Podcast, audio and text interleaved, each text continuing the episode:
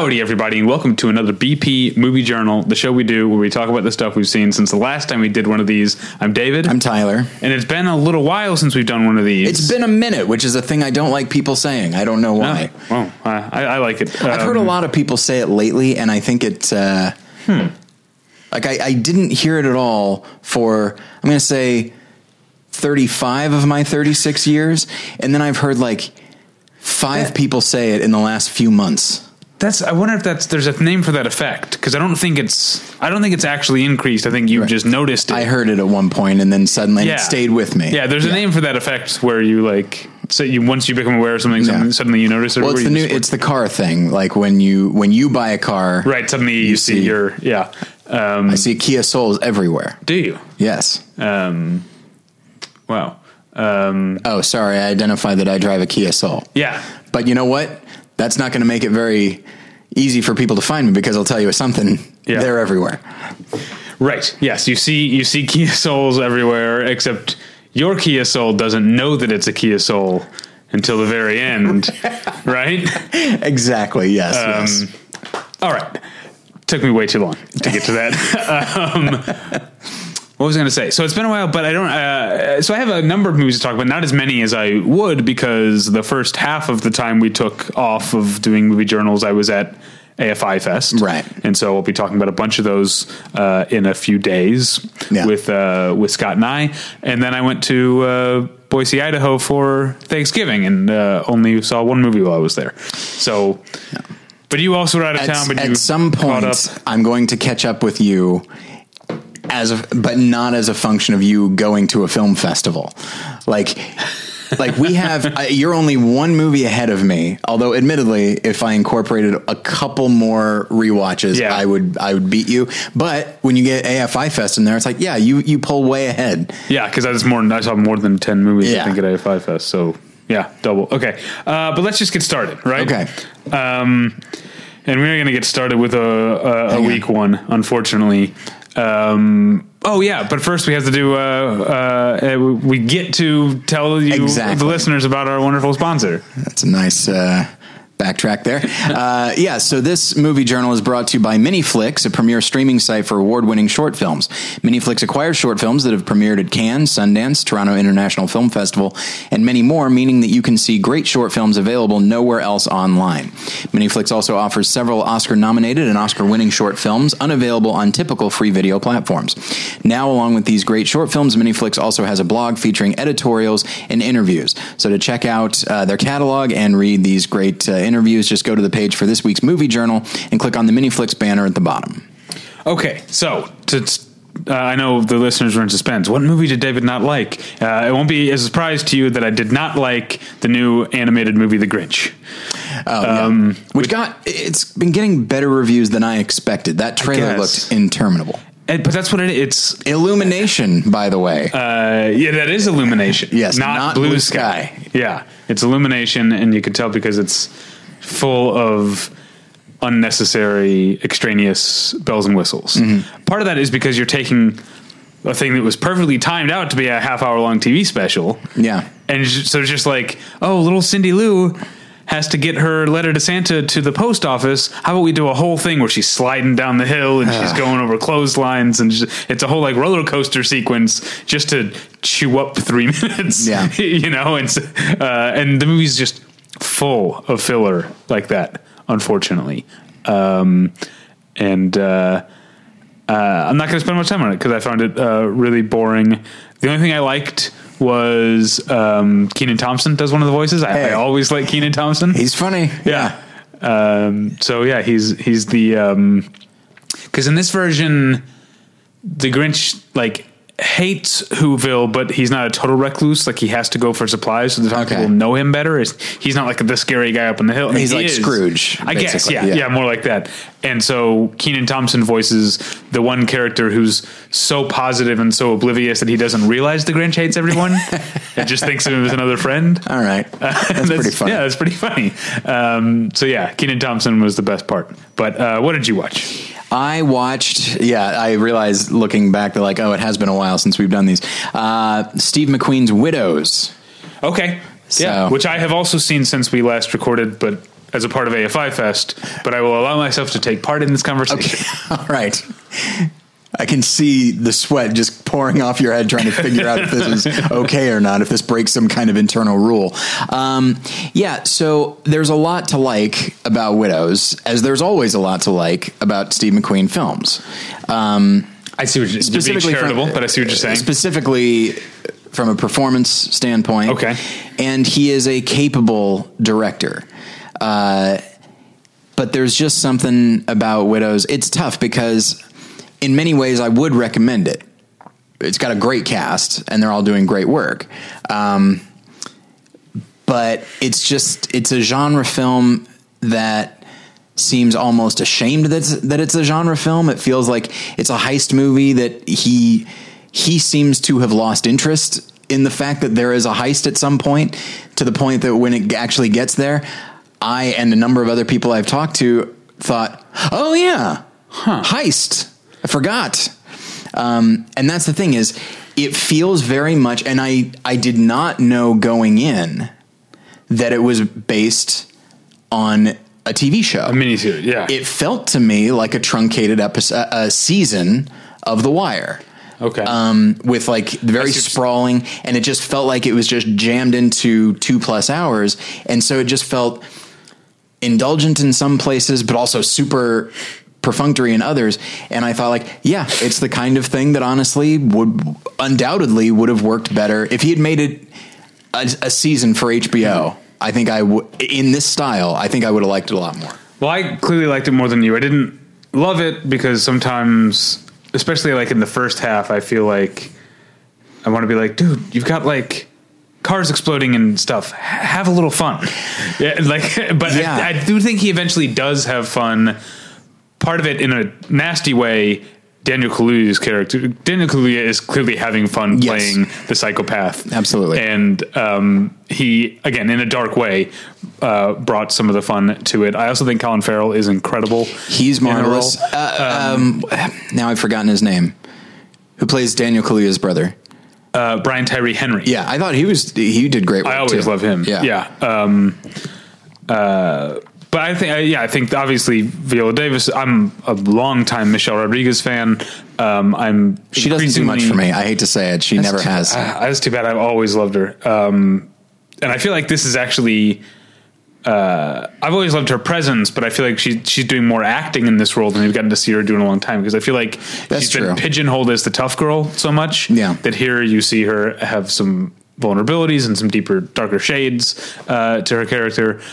Uh, I increasingly like Elizabeth Debicki. I liked her on the yeah. Night Manager. What I saw of it, which wasn't the eight and a half foot tall, um, is Elizabeth, Elizabeth Debicki. Yeah. I don't comment on people's height very often, but I've seen her in stuff before, and it just hasn't registered. And then suddenly you just see her towering over everybody yeah. else in this film. It's like this is, you know, um, it's not a fault, and she does really good work. Yeah. And it, I mean, we, we, could name cast members all day. You've got Robert Duvall, you've got yeah. Liam Neeson, you've got Jon Bernthal, you've got Jacki Weaver, Carrie Coon, um, Carrie Coon. That's right. Yeah, yeah. Uh, and uh, probably some more that I'm uh, drawing a blank on. Some obvious ones. Yeah. Um, but yeah, I eventually liked it more than you.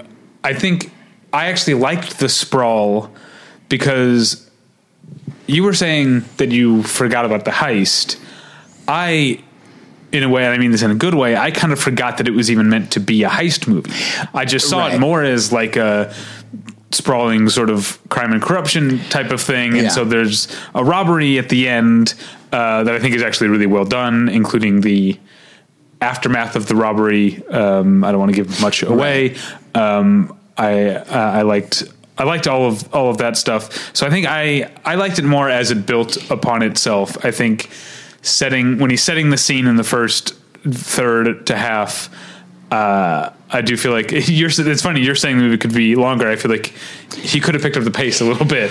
That's that's the thing is like I love sprawl. My favorite movie is Nashville. I'm a big fan of Traffic. I just I like big ensemble casts for two and a half, two forty five. I'm a big fan of that, but I do think that and and I don't think that you have to necessarily be hemmed in completely by the trappings of a of a specific genre.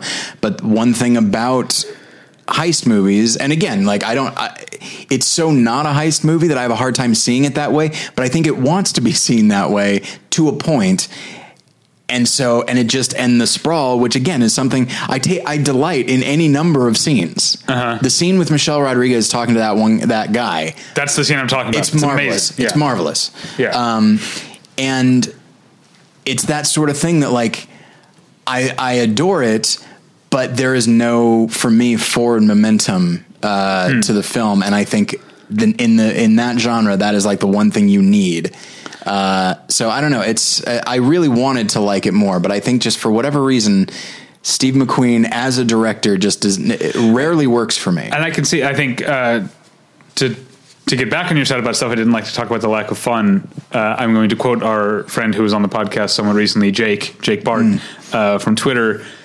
When some people were complaining about the movie not being fun enough, he was like, "Are you kidding, guys? This is a movie in which Viola Davis is constantly emerging from the shadows, holding a fluffy white dog." and that's funny, but also I feel like that kind of makes my point is that like the movie is full of fun stuff like that, but Steve Yeah. McQueen seems to be often visibly resisting making it fun. Yeah, he's like you, you can just picture him like sweating blood behind the camera. um, incidentally, that's the same dog from Game Night. I read that. I read that. Yeah. and another film, but I di- but I don't remember what it was. Yeah, but I- I also that dog's that dog's working. The dog gets around. yeah. Um, all right. Should we move on? Yes. Oh, deep sigh. That's fun. Because I think uh, I Clearly, your favorite movie of the year is what you're about to talk about. Uh, it doesn't come out for um, a little while now, uh, but I saw the second Ruth Bader Ginsburg movie of the year and the second bad Ruth Bader Ginsburg movie of the year. So the first one is RBG, the. RBG, not RGB. That's different. Um, okay. What's RGB? I thought. I think it's just short for like red, green, blue. Like Oh, the- okay. the- yeah, yeah. Um, uh, no, I saw on the basis of sex, which is the Oh, movie yes. from Mimi Leder, who I uh, I don't know if it's a letter. I've always said letter. It might be a leader. Um, I've always been a big fan of of her, but I don't remember the last thing she did. uh, she- well, she's. I mean, you know, you're going to get me up on my soapbox about Mm-hmm. how female directors tend to stay in director jail longer when they have uh, Mm. bombs than than uh, than male directors, uh, or at least certain male directors do. But uh, she's done a lot of television. Okay.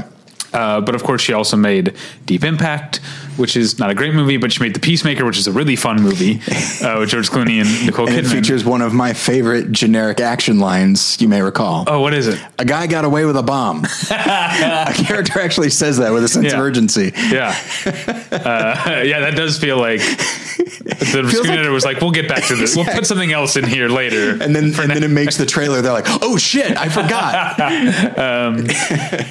Anyway, so uh, but I feel like Mimi Leder is best when she's doing like she did one of the all time great ER episodes from this from season one called Love's Labor's Lost, um, uh, which is a very emotional. Uh, uh, episode that has a lot of camera movement in it and everything. And here you've got this biopic that is so, so by the numbers and is so afraid to let you think for a second that Ruth Bader Ginsburg might have ever made a misstep or or not had the perfect response to everything that is is said. You know, there's a uh, th- there. th- Like there's a, a the, the thing that actually happened because she was um, like I think the first class of women allowed at Harvard I think and this is a thing where, and this actually happened, by the way. They talk about in RBG. It really happened. The dean invited all, there were like nine women in the class, invited all of them for dinner, and then made them go around one by one and stand up and make a case for why they took a spot at the school that could have gone to a man. It's a real thing that he did to them.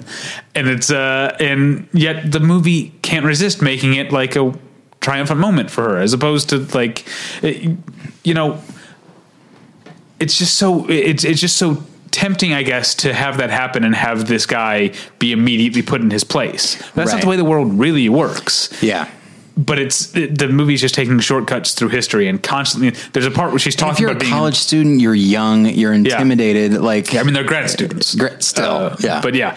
Um, uh, and just the premise of that argument, though, is wrong. Yeah. that that that they need to make a case for taking a, a spot I just mean that like you. ca- oh, you- like she you- you wouldn't can have make had it, the yeah, you can make it a very human moment, not even a flawed Right, yeah. moment. Yeah. It's just not a moment of triumph. Uh, yeah, but everything everything has to be um, there's another part. Uh, uh, again, the early part is her at Harvard, and she's talking to her husband, uh, played by Armie Hammer. He's really good, always good. Um, uh, about how basically, I can't remember the exact line, but she's saying even something like even the smallest mistake seems glaring when you already stick out. Mm-hmm.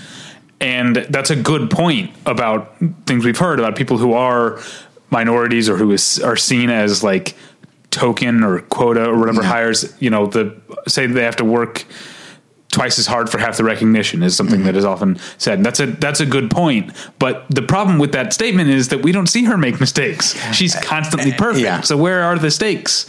Much less the mistakes. There you go. well done. Uh, and then the so that's that's sort of the the beginning part of the story. The the the, the bulk of the narrative is um, a sort of uh, f- slightly fictionalized version of the case that did actually make her name because she was a, te- a law teacher for a long time because it was hard for for a woman to get hired at a law firm uh, at that time. Um, and so, but she took this case and sort of the uh, and this this is also covered in RBG. Um, sort of the way that she opened the door into setting a precedent for gender discrimination is that she first fought and won a case in which a man was the plaintiff. A man. Um, so this is that. So in real life, it was about him um, hiring, uh, trying to get a tax credit for hiring a caretaker for his children, and that that that tax credit only being available to to single mothers or widows and interesting. not available to uh, in the movie they make it about they make it so he was never married so it's about him taking care of his mother but it's the same basic Okay. premise that he's not allowed to take a tax credit for for hiring a part-time nurse when he's the only breadwinner in the home Mm-hmm. uh, because that is only available to women Yeah. anyway, so that's the bulk of of the story. Um, Chris Mulkey plays that guy. I, I always love Chris Mulkey. How likable do they want to make that character? I think they want to make him like sort of. He's supposed to be sort of aloof Okay. and brusque. Like he's not. Yeah, They- he's. they cast him right. I I think they wanted to make him not a Heroic revolutionary. figure. Yeah. you know what I mean. Like he's just sort of like I'm just trying to do my thing here. Yeah. uh, and so yeah, he's he's good.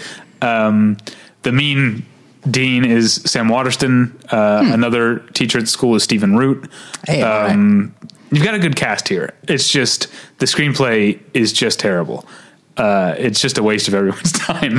All right. uh, unfortunately. I'm telling you, everybody, I tweeted this. There's a movie out there called Nino and Ruth, An Unlikely Friendship, starring Paul Sorvino as Antonin Scalia and Linda uh, Linda Hunt Uh-huh. Yeah. as Ruth Bader Ginsburg. Perfect. Best of friends, constant debates, Yeah, opera. opera, riding elephants.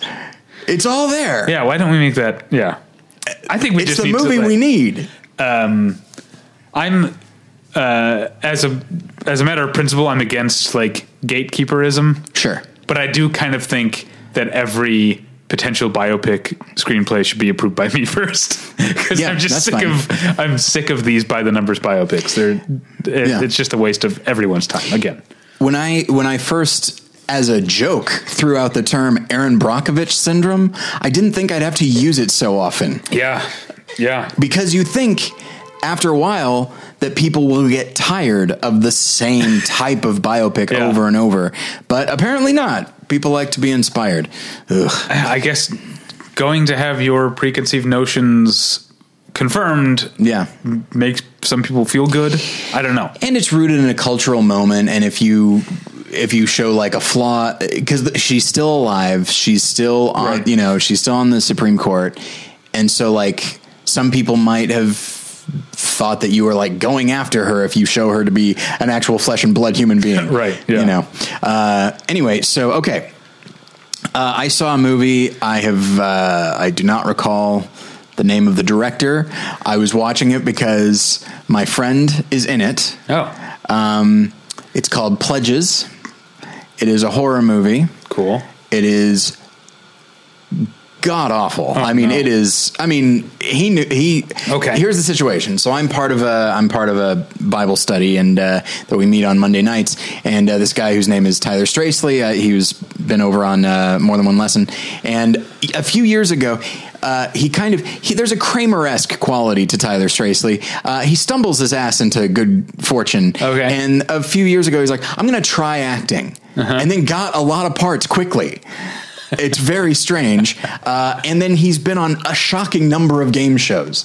Uh, and so, uh, so I do remember at the time he called me and said, Hey, I got an offer for this movie. Uh, it's a low budget horror movie called Pledges.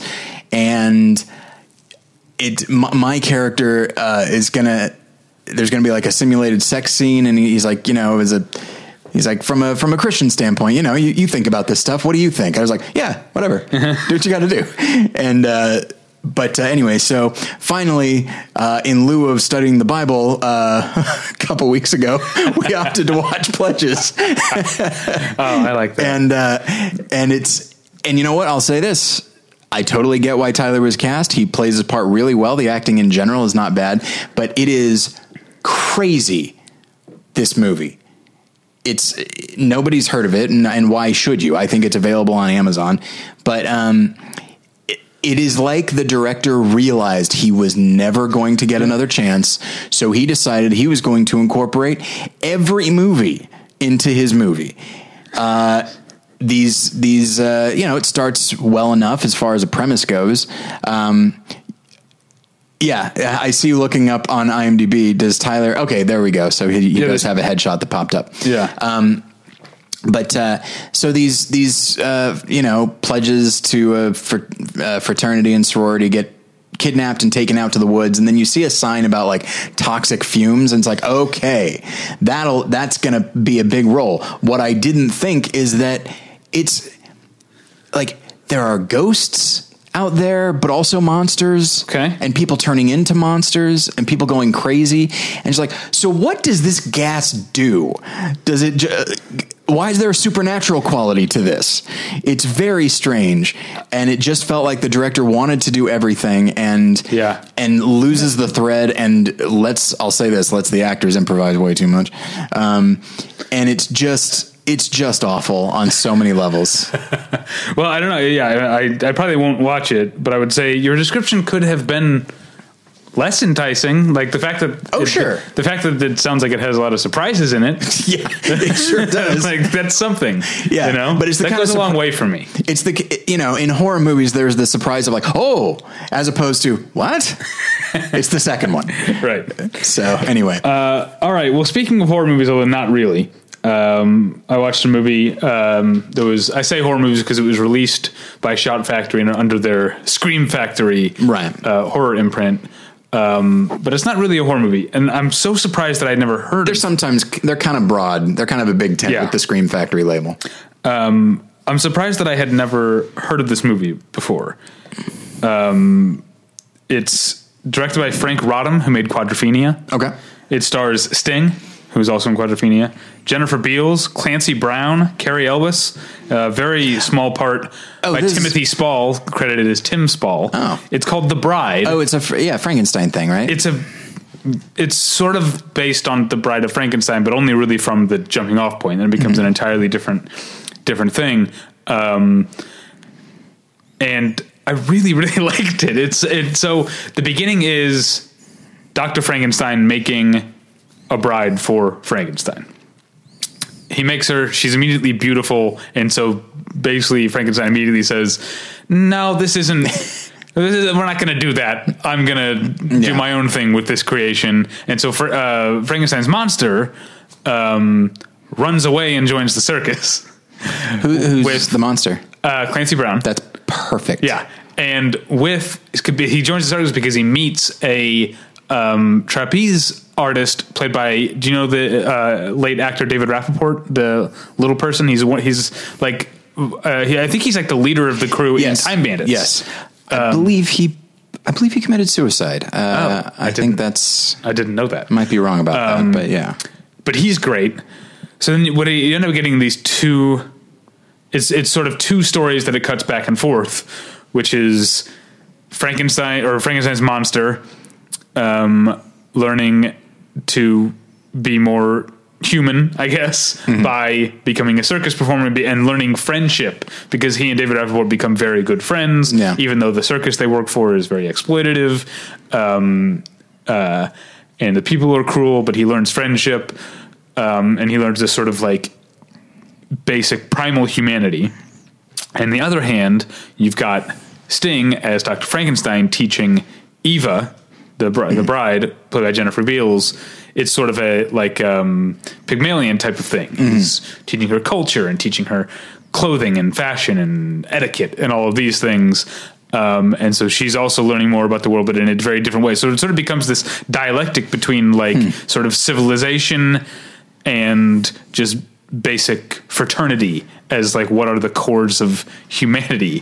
Um, it's really really fascinating. I really liked it. It has just this beautiful lots of lots of French countryside location photography in the in the monster part. It's very gothic, very romantic. The music um, is by Maurice Jarre or Jarre, don't know nice. how to say it. Yeah. yeah, uh, beautiful romantic. Like I don't just I'm not saying romantic in like a just a blanket way. Like it sounds like romance music. Well, he's the guy for it. yeah, uh, it, it's uh, the movie is is strange, and I guess I kind of understand why it came out in 1985 and was seemingly forgotten because.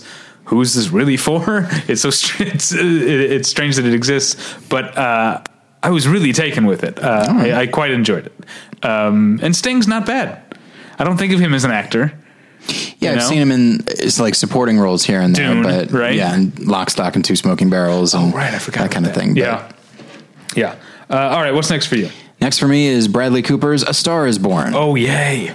which I feel like it's not cool, but I loved it.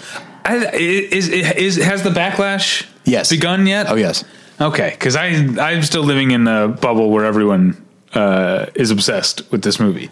I watched the trailer again this morning and got like all teary eyed again. yeah. I mean it it it, it really resonated with me on so many levels, and it, as you know, as I've said before, I don't usually.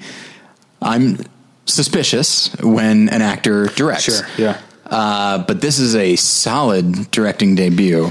Uh, he really captures the energy of like live performance, uh, but then also able to, you know, get performances out of people that you wouldn't expect, whether it be Lady Gaga or Andrew Dice Clay, who I knew about and then forgot, and then Yeah. when he was there, I was like, oh right, okay, that's this is jarring, um, but who could absolutely be her father? Uh, they look similar, um, and but yeah, these really nice, touching performances, and Bradley Cooper's performance is just marvelous. I really Yeah. love it. I just, I.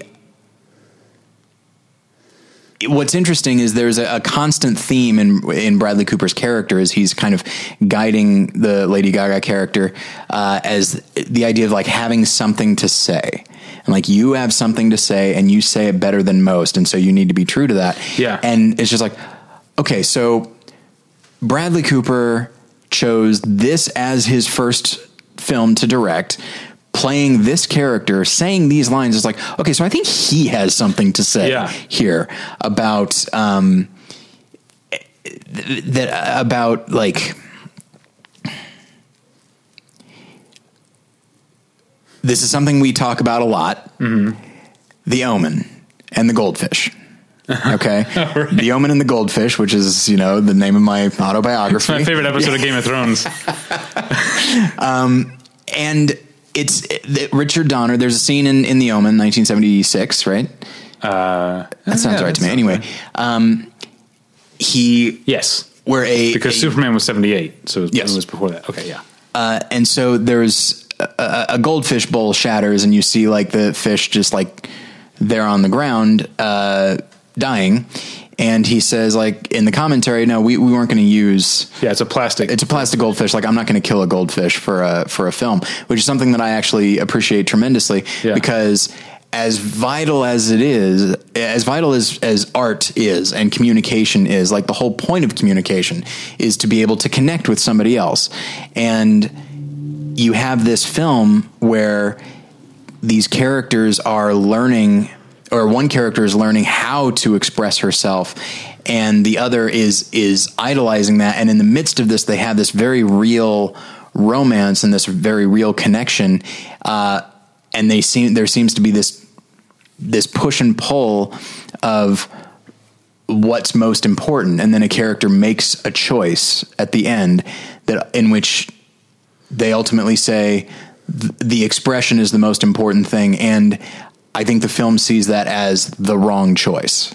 I think the film sees that sees it as like there's a certain nobility and and what would appear to be a certain selflessness there but there's also a blindness to what they and I, i'm speaking in generalities of course because Yeah. i don't want to spoil anything but uh but yeah and and so i think the film really comes down on like hey art is important but also connecting with other people whether it be romantically or otherwise like that is why why you do it in the first place. And if you lose sight of that or if you put the communication above that then you know you you are heading down a, a very tragic path. And so hmm. so that thematically i loved it but i really just the music the songs are beautiful and i really responded to them even though they're not really in the genre of music that i like but they're very catchy and very emotional What genre are they even in though? Is that It's hard to say because it's not I- like, like, I- his songs, especially. They're not country, they're not country but they're, not they're- rock. they're a little bit country Yeah, they're a But little bit they're- rock and roll but yeah it's Um, but you know, they were like obviously Lady Gaga was a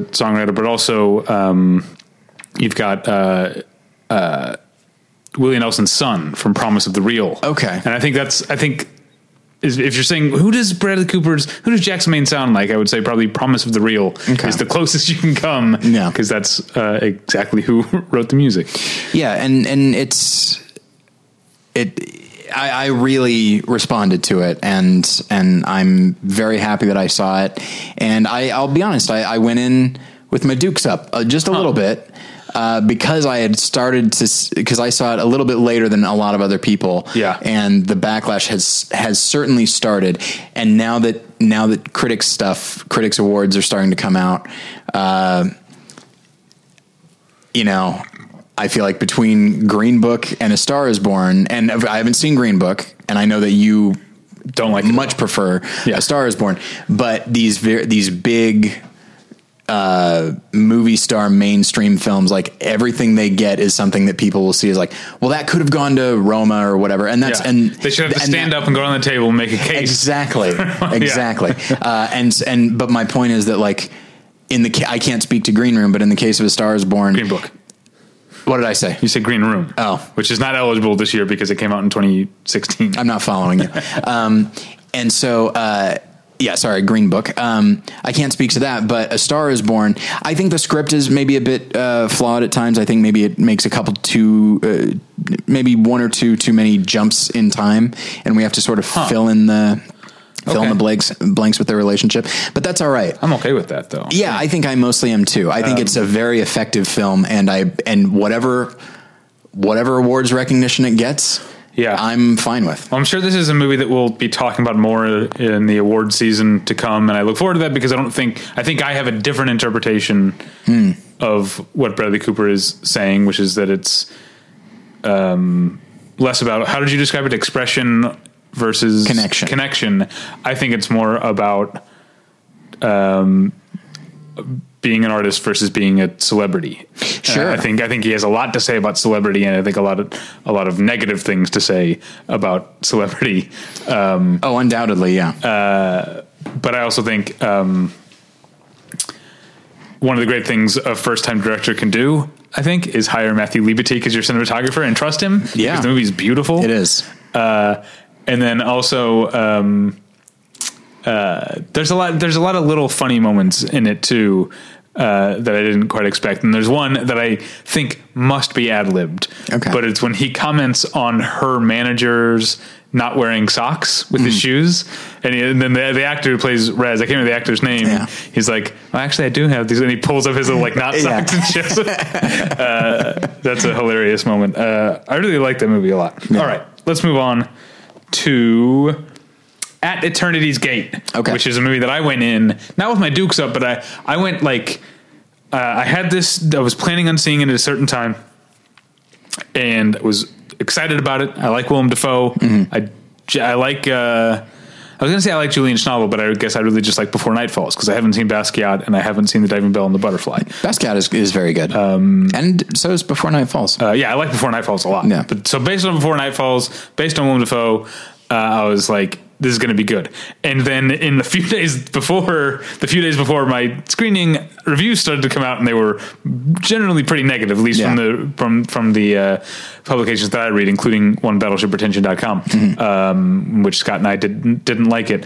Uh, and so I was pleasantly surprised that I liked it, even though I still think it's crazy that Willem Dafoe, who is Yeah. in his like early 60s is playing uh, um, Yeah. uh, uh, Vincent Van Gogh who never saw the age of 40 Yeah. you know um, that's strange but uh, I think that there's there's just Julian Schnabel I think with this movie I understand why people have a uh, uh, have some objections because I think if you were to boil this down in the way we usually do to like, well, what is this movie about in terms of what is the text? Mm-hmm. It is kind of superficial. It is kind of basic. You know, it's kind of uh, he was he was an artistic genius and he was mentally ill, and are those things related? right. kind of a question, a pretty trite question that I think a lot of people have asked, and it's probably a question that is worth exploring. The more we come to understand as a as a society about mental illness, is Yeah. worth exploring more. That's not what this movie is really doing. Um, it is more about the experiential uh, aspects and the subjective aspects of the movie. How often it puts you inside his uh, Willem Dafoe's head in terms of when he speaks, his voice always sounds very close. There are times when someone because uh, Oscar Isaac plays Gauguin, and there's a part where they have a conversation that, uh, and this is a this is a tactic that comes up a few times, but I'm, I'm pointing out one. They have a conversation that Vincent Van Gogh doesn't. Uh, I can just call him Vincent. I think um, doesn't react well to, and so you hear the entire conversation after you've already seen it. You see Van Gogh walking around, and you hear the entire conversation again two more times, and then it keeps, but in his head, and then it keeps cutting to. There's there's these point of view shots uh, from Vincent uh, in which um, the bottom part of the frame is sort of out of focus. It looks like it might be cracked, but what it also looked like to me is maybe there are tears tears welling up in in his eyes. But it's not it's not that literal, but that's Yeah. kind of the impression. And so I feel like the way that it is again subjective, the way it gets you inside the head of someone who is dealing with I don't know if he was bipolar, if these were panic attacks, kind of felt like panic attacks to me, but he probably had um, some other things because he, at least the movie version of him, sees things that aren't there sometimes, um, and uh, it, it it it was really effective in that way for me. You've also you've got a bunch of other great actors, including you've got um, someone who is on my short list now for the BP for the best performance under 15 minutes of screen right. time. Uh, there's a part where he goes to a sanitarium. Um, it's a Catholic sanitarium. Uh, it's run by nuns, but at one point the priest, played by Mads Mikkelsen, comes Oh, all right. and has a conversation with him about his art, in which the priest is doesn't understand how art that looks to his eyes so ugly because it because Van Gogh was doing things differently than than someone in Mads Mikkelsen's point of view uh, or, or position would have been used to.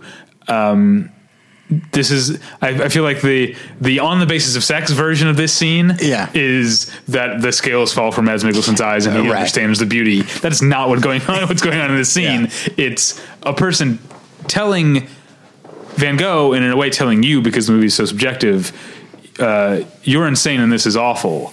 And Van Gogh, not like sort of in, reacting in a way that is not uh, how maybe I would react if someone told me the thing that I made Yeah. was awful and worthless and um, I needed to be treated for it. Uh, it- and the, the whole movie is just it's very beautiful. The sound design is is amazing. Um, I do think as much as I complain about Willem Dafoe uh, being the wrong age, he's still a great actor. Yeah. and they do good things with um, his uh, hair and beard. I feel like I'm so used to Willem Dafoe looking his age that it's Yeah. is it's it's strange how you put give somebody like strawberry blonde hair and a beard and suddenly uh, they look maybe not 25 years younger maybe 10 years younger at Yeah. least And there's something to be said for like even though Van Gogh was young, like his life maybe uh, maybe it aged him. You know, you can look at it that way uh, a little bit. So. Yeah. All right. Um, there was one other actress I was going to call out but I forgot her name. Anyway we'll talk about it later. All right, so uh, we're we're getting into um, some rewatch territory for me. okay So I was in Chicago for Thanksgiving, and I was hanging out with my with our friends uh, Scott and Tracy, and they have a tradition around Thanksgiving, which is uh, the day after Thanksgiving. They uh, like put up the tree, they bake cookies, and they watch Harry Potter movies. And so I watched for the first time, like for real, in a long time, uh, Harry Potter and the Sorcerer's Stone. And uh, get ready because the, the next movie I'm going to talk about is Chamber of Secrets. Uh, but but that's just going to have to wait. Um, and the reason that I say it's the first time I've seen it for real uh, in a long time is because you know we watched it a year ago and did commentary over it, so you're not really hearing it. Uh, and then I've watched it with the Wizard Peer, People Dear Readers thing a couple of times, and it's been a long time since I actually just watched the movie, and. I was very glad that I did because while it's very easy for us to look at the more adult uh, later films, uh, which are probably going to appeal to us more because they're more adult and because David Yates, Alfonso Cuarón, and Mike Newell, right? Mike Newell um, are simply better filmmakers than Chris Columbus. But that first film, I forget who made this point. Somebody did, and I think they're right that like yeah, Alfonso Cuarón like changed the way the world looked a little bit, but so much of the of the tone was set, um, and I think set very right. I mean, the first two movies are definitely for kids uh, Yeah. or for a younger audience, and it feels whimsical. You know, the whimsy starts to go away after a while, understandably so, but it's definitely there. And there's a couple moments where it's like they overdo it and it's really cheesy, but the the the sense of wonder and awe is there as it should be. Um, and what I like is that it's not just wonder and awe at the special effects; it's also an understanding of the the importance of you know good art direction, great costume design, so that you are just transported into this right. Th- so that uh, I'm probably overstating here, but it's like you yourself are a new student at mm-hmm. Hogwarts. You're right there. Uh, you're not Harry, but you're right there with him. And all of this is new to you and it feels new. Um, and it's just, I, I really, I like it a lot. And I'll talk more about Chamber of Secrets in a moment, but, um, but yeah, and it's it's also just so expertly cast when you think of how iconic many of those actors are in the in those characters. Uh, I mean, Chris Columbus did that uh, along with casting director and that kind of thing, but. Uh, he could have gone a different way, and, and I'm glad that he didn't in a lot of in a lot of situations. So I was very happy that I watched it, and it's just it's a good time of year to watch it. Sure Okay, next All right. for you. Um, next for me is Jacques Audiard's The Sisters Brothers. Okay, um, which I was very much looking forward to, even though I'm not sure why. I don't think I'm a huge Jacques Audiard fan. I thought Rust and Bone was kind of ridiculous. Um, but I like the Sisters Brothers. I wish I liked it more. Um, mainly, I like it as a showcase for four great actors. It's called the Sisters Brothers, but there really are four lead roles. You've got um, John C. Reilly and Joaquin Phoenix as the Sisters Brothers, and then you've got um, Riz Ahmed as the person they're they've been sent to go track down and kill, um, or no, they've been sent to kill. The person who's been sent to track him and hold him, but not kill him, is played by Jake Gyllenhaal. So you got these four actors together, and I think you do get some really interesting ideas, both as the four individuals and also when they pair off in different ways of explorations of different definitions of man of masculinity um, and, and manhood. Um, but ultimately, I do. Uh, yeah, yeah. No, I shouldn't say ultimately. I'd like the movie. three and a half out of five stars, probably is what I'd give it. But uh, I was let down a little bit, I think, in the fact that the movie, I feel like wants to be an action movie, but Jacques Audiard is maybe not skilled as an action director. There are a number Yeah. of shootouts that a part of me was like, "Oh, this is exciting, right?" Or maybe it should be. Like Yeah.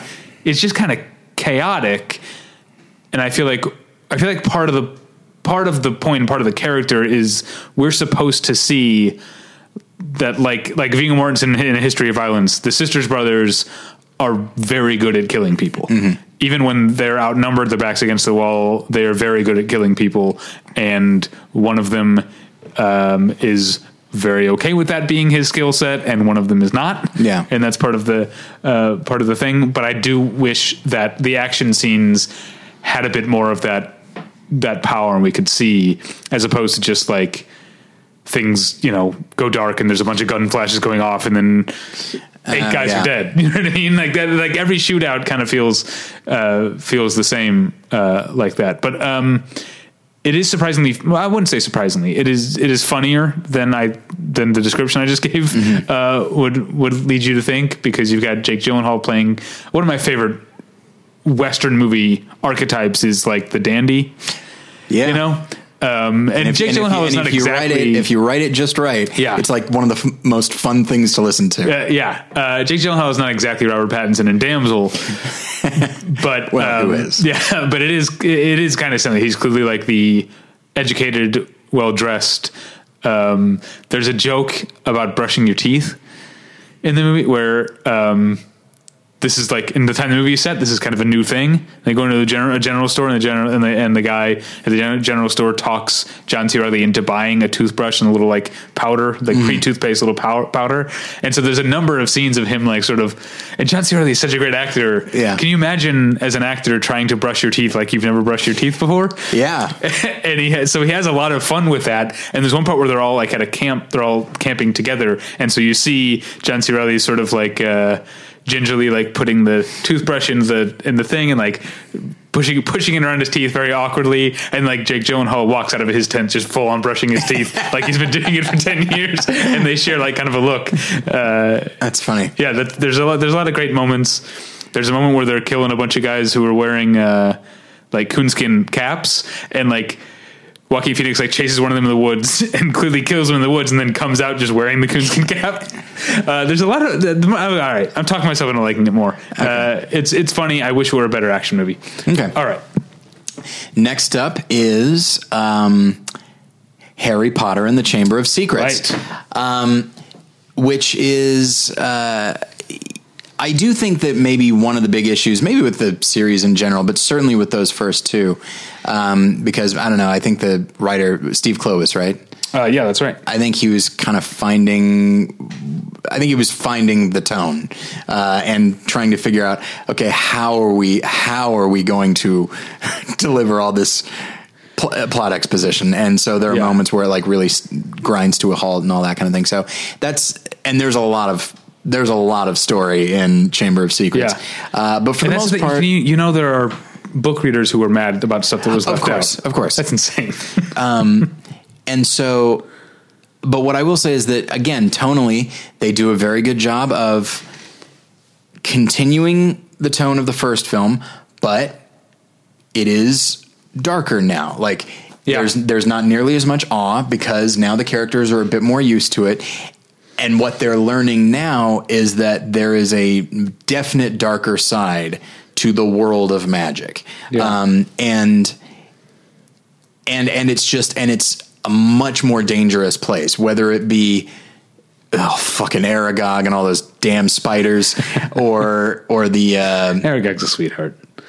No he said hey you're a friend of hagrid the guy who who raised me and didn't kill me that's nice i'm gonna feed you to my sons and daughters but no i gave you a lot of information first so don't let that throw you i'm still going to kill you um Providing for his family.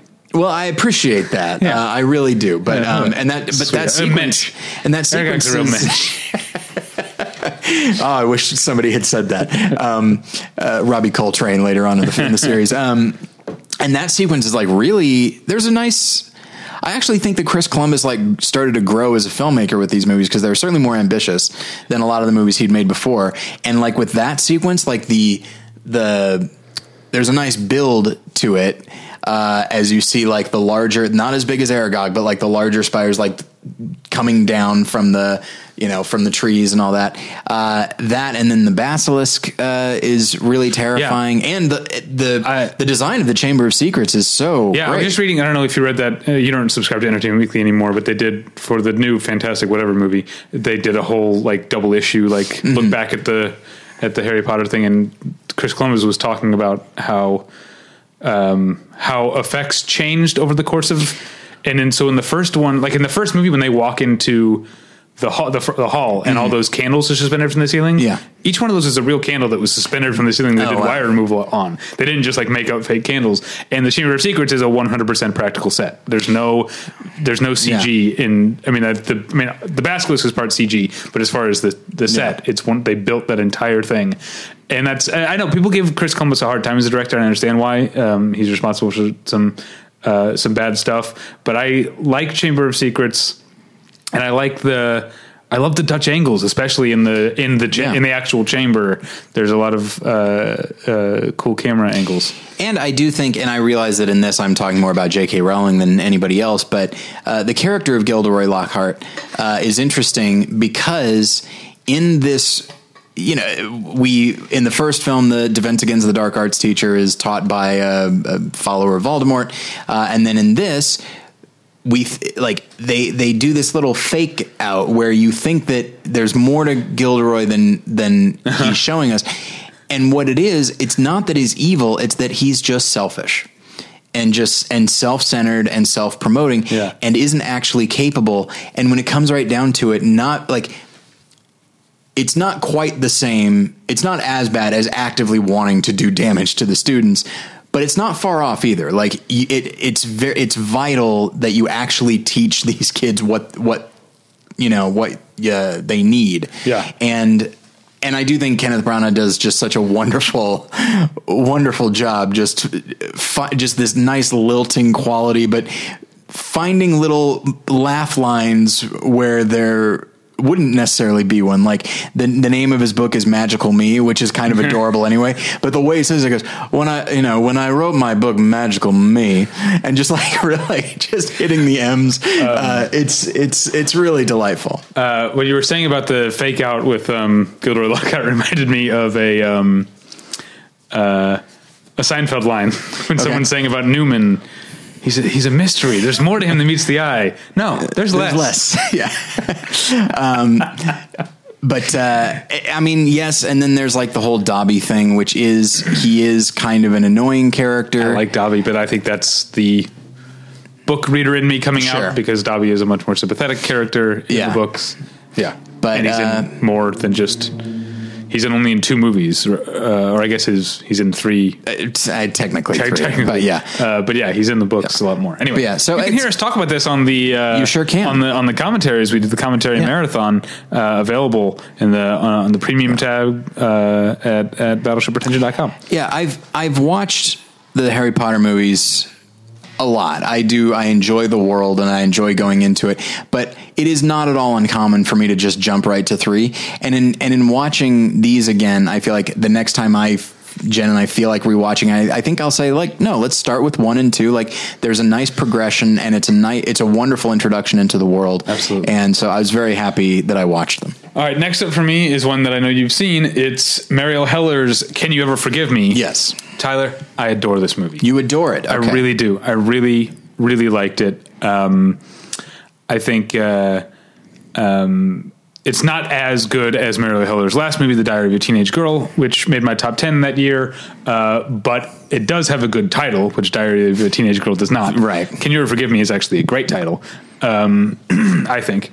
And I think I mentioned this before, but I, I don't remember. Um, in our fantasy Oscar draft, uh, Julie Sesnovich for she for original and adapted screenplay, she has "Sorry to bother you. Can you ever forgive me?" Yeah. which I think is absolutely delightful. Uh, well, you know what? Speaking of our Oscar draft, uh, I I envy our friend Ian because I walked out of that movie going like I, I saw it with with Natalie, who's also a part of our uh, uh, league, and I was like, "Who has Richard E. Grant?" Yeah. because he's great. He's he's marvelous. and it's the kind of great that I think is going to get awards attention. between between the performance itself Mm-hmm. and his having been around for a long Yeah. time Yeah. It's very much like going into the draft everybody said like it's it's probably going to be Mahershala Ali again who I, who's that's who I have um I think it could be Richard E. Grant. Yeah. and and that would be great because Yeah, it's a marvelous performance. Uh, it really, and I feel like sometimes I, I make the, uh, on this podcast I make the mistake of singling out supporting performances because um, it's sometimes more interesting to talk about. Sure. But Melissa McCarthy is also amazing in this movie. Yeah. um, you've also got Dolly Wells, uh, an actress I really like. I loved her yeah, in the movie. and uh, Stephen Spinella. Yeah. um, from from Ravenous. He's he's been around a long time in a lot of movies, but I always think of him as how'd that door come open? Yeah. in in Ravenous, and he's in Rubber. Did you ever see Rubber? Oh no, I never saw Rubber. It's batshit crazy. Quentin Dupieux, Du, Dupieux is that the actor, the director's name? I don't recall, but Because I saw Wrong and I didn't like it very much. oh, that's right. Uh, but um, yeah, Stephen Spinella, i to the degree that that Rubber has a lead at all, I guess it's him, and it starts with him coming out and saying a monologue directly to the camera. That sounds very wise, but if you think about it, it's absolute nonsense. Yeah. Um, and he delivers it so well. He's and and I think he's I think the whole cast is great. And can you ever forgive me? And this is uh, also a movie again to, to keep comparing every good movie to the way that it's not on the basis of sex. It's not theme. I'll see if I can do it too. Can You Ever Forgive Me is a movie that absolutely loves its characters and yet also doesn't make excuses for them, doesn't ask doesn't ask you to forgive them, uh, uh, as it were. Um, I mean, the uh, I don't want to give away plot points, I guess, but the scene between um, Melissa McCarthy and Richard E. Grant near the end of the movie, when you kind of realize how little she's changed, is Yeah. kind of beautiful, and I kind of love that they did that. It didn't have the big. She doesn't have her. big catharsis and become a new person. Yeah. like she's changed a little bit. Yeah, she she has with that monologue there at the end. She has a moment of realization that is, I think, genuine. But as is the case with actual people, we have these moments. They have power. They stay with us a little bit, but never to the degree that they do in movies. But uh, she did. There are things about her that do change. Positive things about her wanting to be more in her own voice as a writer, which is I think Yeah. kind of the the metaphor of what's going on. That she's a writer who hides behind Yeah. um, uh, other voices or whatever. So like there is even, a even positive. when she's not doing the letter thing, like the fact that yeah, she yeah. came up doing biographies, yeah. like speaks And volumes. Jane Curtin, who we didn't mention, Jane Curtin's in Yeah. um, says that you disappear into your work or whatever. Um, but um, the fact that she like has made some advancement in a way that is good for her, but not in the way she's not advanced in the way that she hasn't suddenly become a nice person. She's still not a not a nice Right. person. That hasn't changed. I find that delightful. Um, I don't want to give too much uh, more away, but um, and I want to get your thoughts uh, as well. so, yeah, I did not adore the movie. Okay. I really liked the movie, and then I adored things within it. Um, her performance obviously is is great. Um, I'm a, I've I've been a big fan of Melissa McCarthy for a long time. I think that she's a treasure. Like she's often in movies that don't do well, which is a bummer because she's always giving it 110 percent, and she's so great at like absurd characters. Like one of the fa- one of the best things you can do is just go down a YouTube hole of her on SNL because it's it's marvelous. Um, I watched the other day. I watched uh, a sketch of her. She's part of like this women's group, uh, you know, and they're all talking about their goals for this new year and all that. And she she's new to the group, uh, and her goal is to kill the men that murdered her father.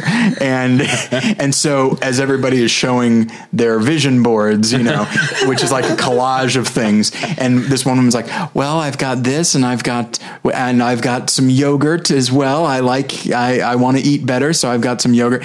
And then Melissa McCarthy puts up hers, and it's like an image of like her holding the head, like it's it's the only known photo of the guy that killed her, her father, and she's like, "Yeah, so I just really want to do that." And coincidentally, I've got yogurt on mine too, and it's just marvelous. And so I was worried that when she's playing Lee Israel, who is kind of a kind of an exaggerated, almost a Harvey Pekar type of person. Yeah, I although thought- apparently some would uh, some are saying watered down from the real real life Lee Israel, who was like a uh, or is she still alive? Right? No, she died. Oh, she died. Okay, uh, who was like a. Serious hoarder like they get into that a little bit uh, with her apartment but apparently it was uh, a real and problem. that's a really nice that's a really nice reveal is because you see like the the fly Yeah. problem and then you realize why um, in a Yeah. way that's that's very sad uh, and gross Yeah. um, Yeah, that's oh, so many great lines. Like, because she can make a line that isn't necessarily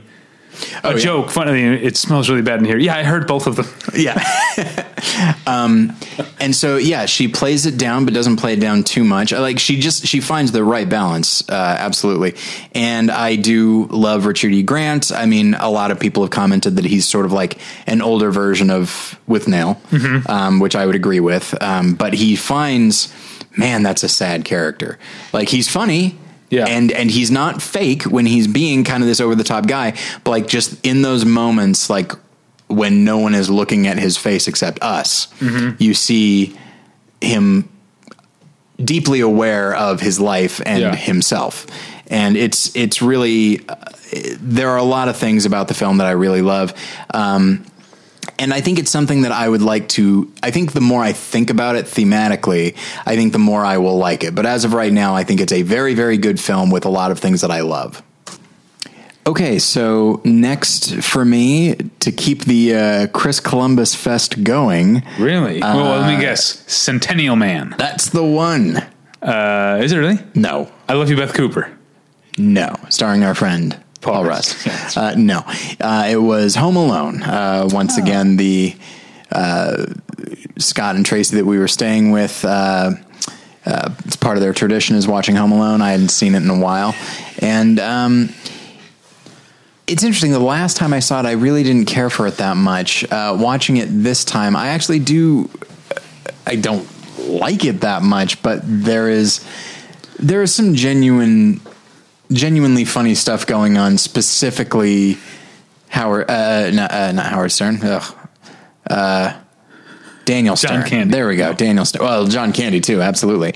But Daniel Stern is just like he just gets how to play that character, and he just goes for it and he doesn't necessarily overplay it but he does what is required so like when his character he just there, there's the the scene where like he finally has uh, Macaulay Culkin's character, like he's he's got him, and so then uh, Culkin grabs uh, the tarantula and just puts it right on Daniel Oh, Stern's that's face, and he just lets out this Yeah. horrifying scream. Yeah, that's pretty good. Uh, but then that's immediately followed up with he drops it on to Joe Pesci, who is uh, like is lying on the ground, and he's about to hit him with a crowbar, and Joe Pesci doesn't see what's happening. He's like. Marv, Marv, what are you doing? It's just like, and it's just they they have really great chemistry, and and right. and and that's the thing is like the the f- the fact of and and maybe it's maybe you can't even really divorce these things but like the fact of like them being punished terribly through all the with all these things that's not itself funny as i watch it as a as an adult. What's funny is the noises that they make. You know and of course i realize that well that's the nature of any of those kind of gags is the actor has to sell it. Right. but they're selling it also within character and and it's it's very it's very funny and those two especially do really great work. And then also uh, Robert uh, I believe his name is Roberts Blossom uh, the old man Oh, okay. I'm I'm not really that familiar with his work. I know he was in uh, Maximum Overdrive, uh, or no, it was Christine. He was in Christine. Pardon me, it was the Oh. other one. Um, and so I saw him in that, and I saw him in this, and he, he just has such a matter of fact way of speaking that just like makes everything he says sound true and important. And so as he's talking about like got in a fight with his son many years ago, and it just like it lends tremendous depth to a movie that doesn't have it.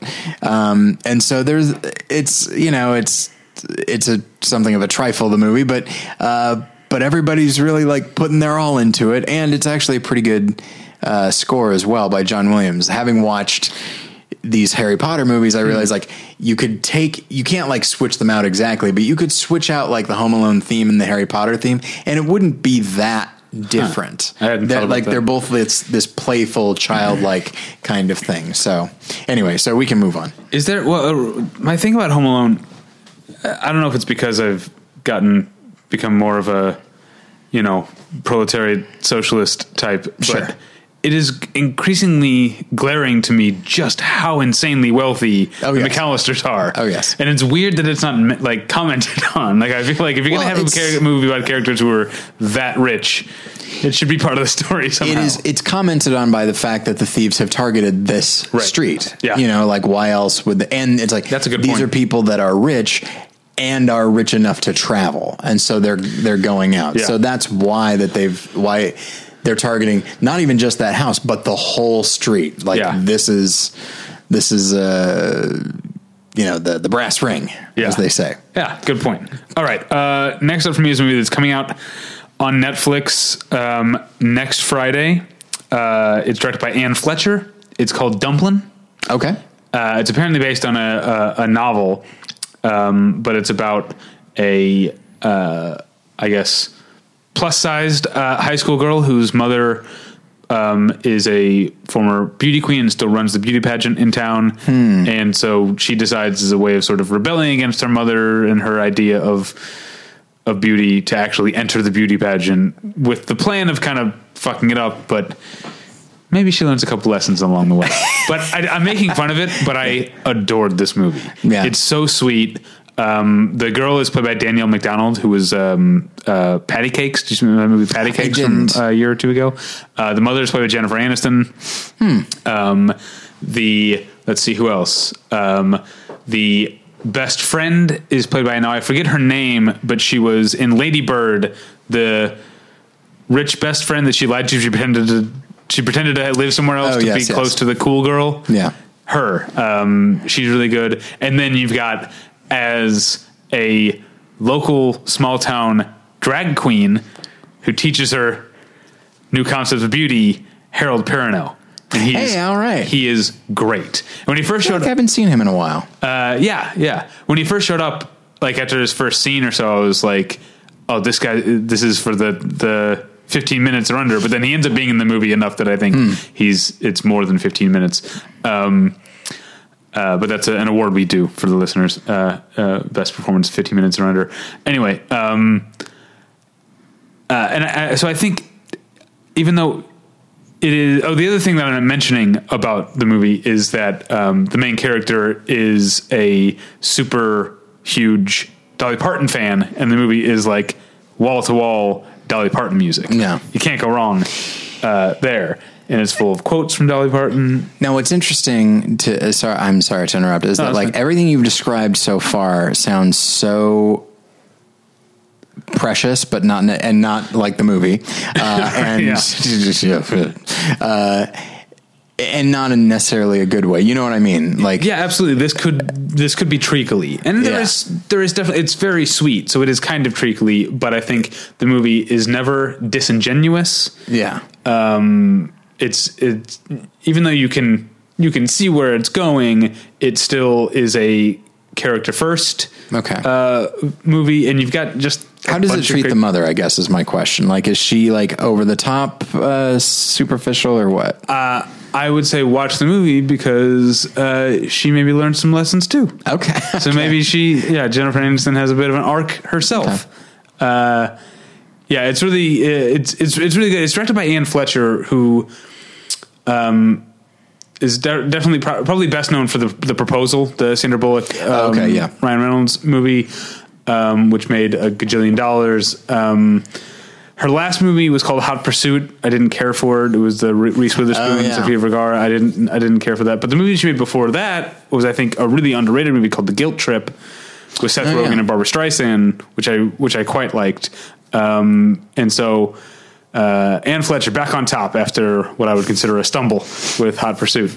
Back on top. yeah, so that's Dumplin. Check it out on. And we're in the middle of award season. I'm sure you're watching a bunch of heavy shit. Yeah. right. Check out Dumplin. All right.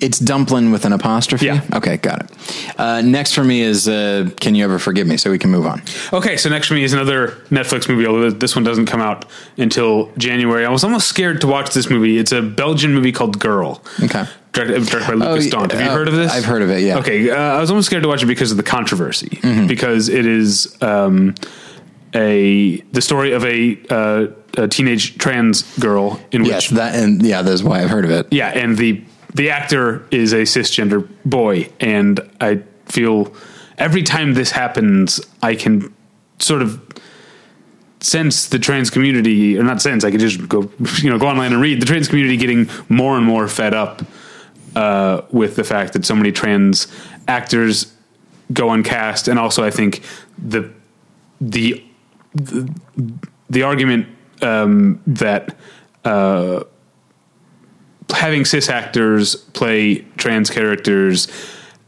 adds to the sort of under educated public perception that being trans is something is a costume that they're putting on. Do you know what I mean? When you see, uh, I've made this example before because I read it online, but like you see Jared Leto in as Rayon in Dallas Buyers Club, and then you see him accepting his award in a full beard. It- Right. You know, it's uh, it, it it it it emphasizes the the the sort of gulf between um, the the cis and trans community, I guess. Um, and I've said this, but I can't remember what movie we were talking about before. Maybe it was even this movie back when it played at Cannes and got a lot of controversy. Um, uh, I think one thing I've learned. Uh, this is something I actually learned from you, Tyler. That Oh, you um, uh, you once said that you have a policy of not attempting to be offended on someone else's behalf, Mm-hmm. uh, and I definitely have tried to uh, to learn that to realize like it's it some that that sometimes is as condescending as the offensive per, uh, the person being offensive. Right. That's that's Um, the issue. Like it's not like I'm saying don't be aware of what Right. could bother someone. and that's why I'm saying, yeah, the that's the other half of that is if there's a thing that I don't understand necessarily, uh, because I'm not, you know, uh, because I'm I'm most of the dominant identities that there are. Um, fuck yeah. uh, to to be willing to understand when if trans people say this is hurtful and wrong, I don't think they have any reason to lie. So Yeah. so believe them, you know. Um, I, I, I think that's um, the one of the manifestations of privilege is that those of us who enjoy it don't realize we enjoy it, and often don't realize that our experiences um, are different, or especially don't realize that our experiences might, in some arenas, be lacking. You know, we don't we don't know what it's like to be trans, so. Uh, I was definitely nervous to go into the movie because I was like, a part of me was like, I know this is just from the word go. There are things about this movie that uh, are very upsetting to a lot of people, and a part of me was like. Uh, I mean, because what if I end up thinking the movie's good, and how do I like balance that? Uh, not a problem. It turns out Okay. the movie is not good. I don't understand why it was so well reviewed. Well reviewed uh, out of Cannes. I don't understand. Well, I do understand why it's. You know, I uh, I feel like I say this every year. I love seeing movies. I love world cinema. I love seeing movies from all over the world. Mm-hmm. Except it seems that the movies that every country nominates f- to represent them for the Oscars Oh, yeah. are often the worst movies. Yeah. they're the they're like the closest. You know, you get. World cinema means getting new perspectives, and yet they're the movies that feel the most like middle brow pandering. Yeah, they realize who pap. their voters are, and Yeah. they want to. You know, it's the same. It's you're going to get a lot of the same principles. I remember many years ago we got into an argument uh, about the Indie Spirit Awards. Uh, many many years ago, yeah, a long pre time ago. podcast. Yeah. Um, and at the time, like you were really upset about Mulholland Drive. I think it had been up for like it was up for like cinematography, but like nothing else. Um, which the argument went, we were having two different arguments, uh, as it turns out, uh, because I thought like I was arguing that the Indie Spirit Awards they're just like every other award show. Yeah. that because Memento was heavily represented. And it's like, yeah, of course it was. It made a lot of money. Yeah. And that's I hate to put it this way, but Indie Spirit Awards, like, hey, they gotta they gotta get viewers and they gotta get them clicks back before that was a concept. um, and so and that's the thing is the the Oscars, whether it be you know, if it, if you made a documentary that made money, oh, you're winning that Oscar, that's for sure. Uh, for the most part, I'd say. Um, and then, uh, and same with a foreign film. If it if it got any kind of mainstream Yeah. uh, acclaim, and especially since this one, because this will be the perfect example of whatever privilege is people thinking like because it's the story of a trans girl that it's woke to like this movie, ignoring the fact that the trans community is telling you don't see this, don't support this. the one question I have: so the the little kid is a dancer, correct? it's not. A, I mean, um, how, how old? like. Uh, I think the character's supposed to be 16. oh, all right. I, wasn't because- sure in that in that uh, situation whether to say he or she because I wasn't sure if you were asking about the actor or the character. Um, Oh, I- I but the character Right, is okay, yeah, 16. yeah. Okay, and a dancer. Yes. Okay. And I do wonder if it were a different situation and they didn't need somebody that could have a specific skill. Right. I wonder if that would open it up a bit. That is the director's argument. Is it? Okay. The all right. director director's argument is that um, we auditioned trans girls, but uh, we couldn't find anyone who danced, so we ended up going to the people we had already auditioned to play the ballerinas at the ballerina school. Mm-hmm. Um, ballet school. It's not called ballerina school. Um, so they had already cast dancers, and so he went to that pool and found an actor from there. But I don't know. They, you've also got the movie clearly had enough money to do um, some uh, digital fudging because you've got um, full frontal nudity that is I looked it up is an adult body Oh, okay. um, uh, um, with the kid's face. So I don't know. You couldn't use a. I mean, that's not really Jennifer Beals breakdancing and Flashdance, right? You couldn't cast a trans girl and then have the dancer be the the double. You know what I'm saying? Maybe. I don't Um, know. You also don't want it to be like uh, I, Tonya. Oh, it's a very obvious link. That was rough. It's like those um uh those JibJab videos. That's what I, Tonya looks like. Yeah. That's perfect. anyway, uh, so yeah, I, I, but I mostly I didn't like the movie because I think it is uh, another movie about whenever there's so many tragic, quote unquote, tragic queer person movies. Like every Oh, yeah. movie is about how awful it is, and also I feel like. I feel like it seems like this movie is made by cis people because its idea of trans is, like I said, there's full frontal nudity. The movie is obsessed with genitalia. It's it's weird how much of the movie is I about. mean, who isn't? I guess I guess most people are, but um, One way or another. it's obsessed with like differences and which I also found disingenuous because it's not even just genitalia, but it'll, it'll focus on like when when she um, is she goes to like a pool party with the other ballerinas, and so there are like these shots of these girls in their swimsuits, and you're seeing like curves and stuff, and it's like it's not like there Did you are feel cis creep- girls Did with you feel creepy? uh, nah, Okay. I know, but I'm saying there are cis girls with flat asses, right? like you, it seems like a Yeah. it, it seems like a really uh, simplistic and reductive and cis way of looking at um, how a trans person might feel about herself. Yeah, it's yeah, it's hard to know. Uh, how much to play that up. But yeah, the idea of like the tragic thing, like I feel like with movies, eh, not and I didn't see it, but movies like Love Simon, where it still is about a certain experience and a, and being Mm-hmm. and being on the outside and all that kind of thing. But it's it's a comedy and it's and it's by all accounts a fairly conventional one.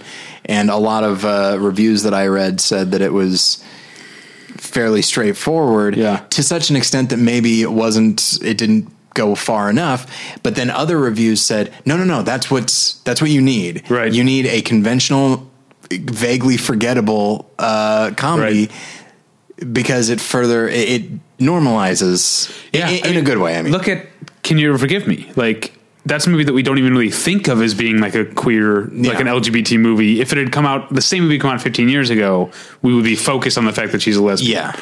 Like, Um, and one character eventually it is it's it's shown that he has has AIDS. Oh, yeah, uh, right, and yeah. so and you see a couple, you see like a signifier of that, which is like the bandana.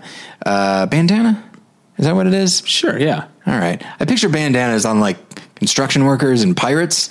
Uh, Oh, see, I but think that was- bandits, okay. like pulling the bandana up over Sure. their face, so the, Yeah, the but this one was like very colorful and Yeah. stuff. Scarf. It seemed like a big, like a scarf Yeah. more than anything. But anyway, Um, but yeah, but yeah, it's I I know what you mean. Like they it, that would have been a huge subplot Yeah. if it were 2001 or 2002. Yeah. Uh, I just, not to change the subject too much, but I was just reading um, on, there's a column, a weekly or monthly column at, the, at filmcomment.com about queer cinema. And the guy this week uh, wrote an argument that Home for the Holidays belongs in the queer cinema canon. Um, I don't know if I'd say canon, but I mean, it's it's definitely really interesting on that front. Like it's and also, especially since Jodie Foster, the director, wasn't really out at Right. the time that she made the movie and now is, I guess, Right. out as much as she cares to be now. Yeah. There was that speech at the award show a few years ago where which she was was just like, weird more than anything else. she definitely seemed like she didn't have anything prepared. Yeah. Yeah, But, uh, yeah, it was an interesting look at, at that, um, at the movie from that uh, point of view. And I know you're a big fan of Home for the Holidays. I love Home for the Holidays. uh, all right, what's next for you? Next is the Ballad of Buster Scruggs. Okay. which I adored. Um, it's, I mean, of course, it's this anthology thing, and each story is tonally different from the other. And between all of them, you get all of these different types of westerns, um, which it it almost seem, seems like it seemed like it was an inevitability after Hail Caesar, which was itself this love letter to old Hollywood, and now they got really specific with westerns and all the different types of westerns that you could have. You know, it's the the the titular Buster Scruggs story is the first one. It's fairly short. Some of them are actually pretty long. And, you know, he's singing, but it's also incredibly violent, and he is probably a full on psychopath. Um, but it's it's very heightened and and funny and and all that. But some of them are extremely sad. Some and they they vary as far as realism. Some of them are pretty pretty straightforward, and others are uh, seem to borrow images from like Night of the Hunter. Um, And it's uh, Bruno Delbonnel is the cinematographer, Oh. and it's beautiful, of course. Um, and what I like is that, and what I was, was surprised by is that when you've got these very different tones from one story to the next, I was like, this is this going to be an issue where by the end, I feel like I have watched six different things as opposed to one unified thing. And I know that they wanted to have it be sort of a series, but when they decided to put this together, are they going to make it work and make it seem like one coherent whole? Uh, and I think they do. And I think they do it primarily through uh, thematic repetition. Um, but not in a super obvious way. Like they just they return to certain things, like the idea of uh, you can't play another man's hand, stuff like that, in poker terms, um, and this idea of choosing oneself over somebody else and what that looks like, and and the different degrees to which you do that and and the idea that the the west which is this image of freedom and this image of uh, trying to get away from civilization it's like well it's also just steering right into law complete lawlessness. And if it's lawlessness then you're just you just function at your own level of accountability. Like and so uh so there's there's a story called uh, the meal ticket that is just I I love it. It might be my favorite of the bunch, and it's the one that I think might be the most personal for them. Oh. uh, and it That's features. not a word I usually apply to Coen Brothers films. I think I, I think that as they've gotten older, I think they're making more personal films. I think Inside Llewyn Davis is tremendously personal. Um, but uh, the meal ticket features Liam Neeson in a largely wordless performance, and Harry Melling, who played Dudley Dursley uh, in the Harry Potter films. Oh, and he is marvelous. I can't Oh, cool. speak well enough about him. And there are uh, six episodes. there are six of them, and then there's Vignettes? one that features Tom Waits almost completely by himself uh, as a prospector, and it's Having a big year. yeah, Tom yeah. Waits. And uh, yeah, I just I can't recommend it highly enough. I I'm I saw it in a theater and I was very happy that I did. Uh, I think it might be too late for a lot of people. I think it might be gone by now, but uh, it's definitely worth uh, worth seeing. And something that I realized is that you know I I mean obviously I love movies, but if I were to watch it at home, I'm not gonna I'm not trying to bash Netflix or anything, but if I were to watch that same film at home, I, I might check my email Oh, while yeah. I'm doing it. Yeah. You know what I mean? And like, and I could still pay, I'd probably still be paying pretty close attention. I'd probably still love the movie, but there's just so many distractions. And by seeing it in the theater, it's like I would never dream of talking or, Yeah. and I can't pause it to go to the bathroom. Like I am, I am there on the movie's terms. Right. But then And- what if the distraction is other people talking? You can't help. At- Exactly. At home, you can control that. So it's, a, uh, it's a sliding scale. Absolutely. I don't know if that's I'm defending that I'm going to have to see it at, at home. Uh, no, I know it's uh, it's. I'm just it's more for me the the realization that like you know I'm going to have multiple opportunities to see Roma at home, Yeah. but there will be opportunities to see it in the theater, and maybe I should take advantage of that.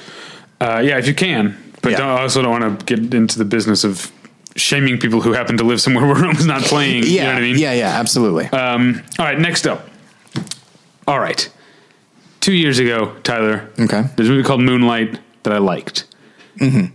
And a lot of people, including my wife, loved this movie. We're over the moon. And I was like, I I kind of love it. I think Okay. I came to love it. I, I I mean, it's good, but I always felt like I felt like, is there something that I'm not connecting to? Something I'm missing? Something I'm missing?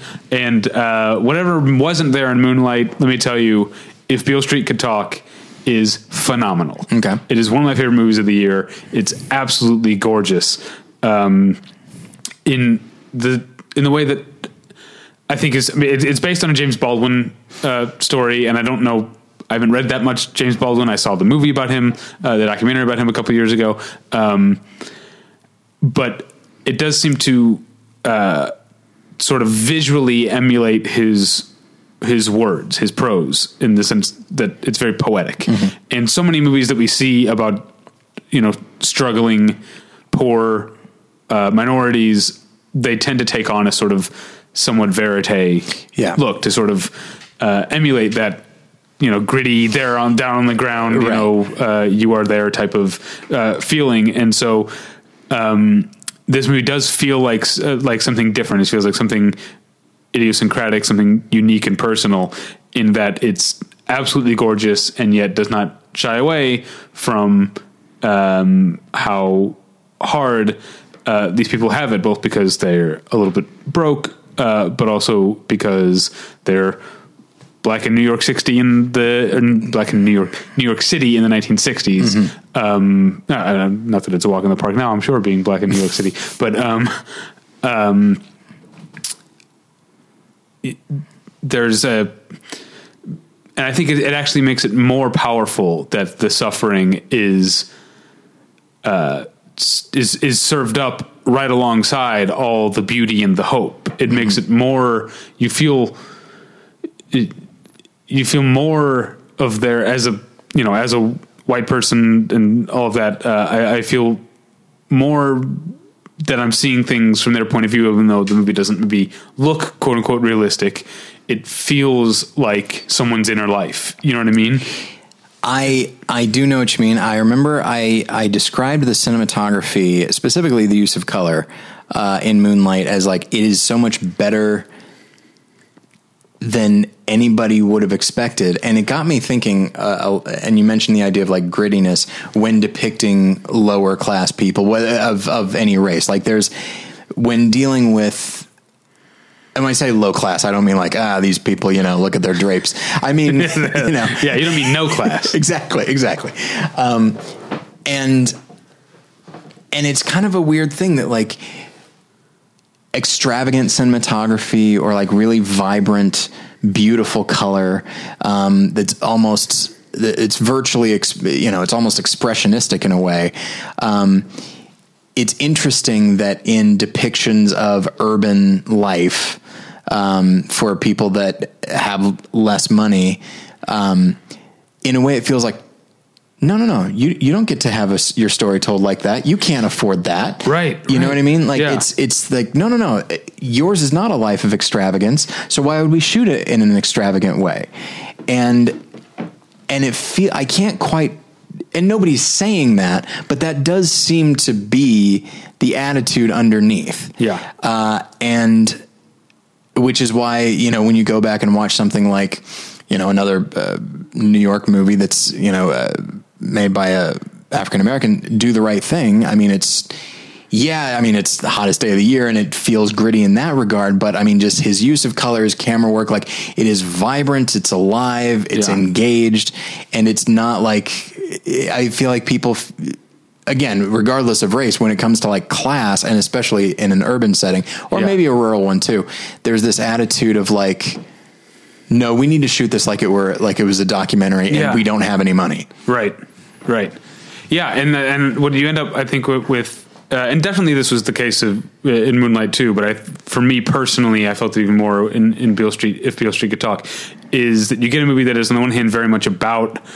race and class and crime and spirituality and all these things without being a polemic about any of these things because it's about the beauty and the and the truth first. It's a movie that is about sympathizing as opposed to about telling. Yeah. Do you know what I mean? Yeah, it's it's what I thought about Moonlight is that you know it came at it it was it was sort of after the Oscar so white thing, and in the from a the standpoint of intersectionality, it's like okay, so it's an African American character, but he's also doesn't have a great deal of money, and he's gay in a community that probably is not that excited about it.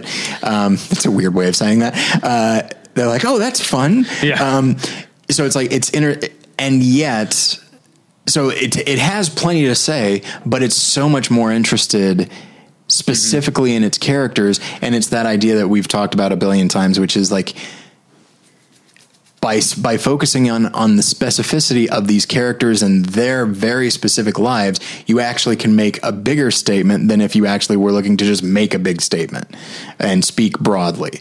Um, so yeah, I was I, I was interested in if Beale Street could talk. Yeah, it's so good. Okay. Um, and Les, do you know the story of the movie? No, I don't. Okay, so there's a uh, a girl. She's pregnant with her um, fiance's baby. They didn't get a chance to get married because he got uh, arrested on trumped up charges of uh, raping a woman, which he did not. Okay. Um, uh, he is innocent. Um, and so the movie sort of cuts back and forth between their relationship up to the point, and then her and uh, her family's and his family's attempts to hire a lawyer and get uh, Finn Wittrock plays the lawyer. Um, Emily Rios, who is um, uh, uh, Jesse's girlfriend on Breaking Bad. Do you remember? Oh yes, okay, got it. plays the the the rape victim, um, and um, uh, Dave Franco shows up at one point. Which for a second I was like, "This is taking me out of it." That's Dave Franco, but it actually ends up being a really sweet scene. Um, You're not fooling me, movie. yeah, exactly. Um, uh, but uh, I think the performances that stand out to me are I think already people have been talking about Regina King absolutely Yeah. um, as as her mom and then her her dad is an actor named Colman Domingo who's he's on Fear the Walking Dead which I didn't know but okay. just earlier not that long ago just a couple months ago he was the principal in Assassination Nation which I don't think you saw that uh, either the two of them Regina King and Colman Domingo are both fantastic Um, uh, just more reason to see the movie. Uh, you should have one more by my math. I do. Let's see here. Colman Domingo.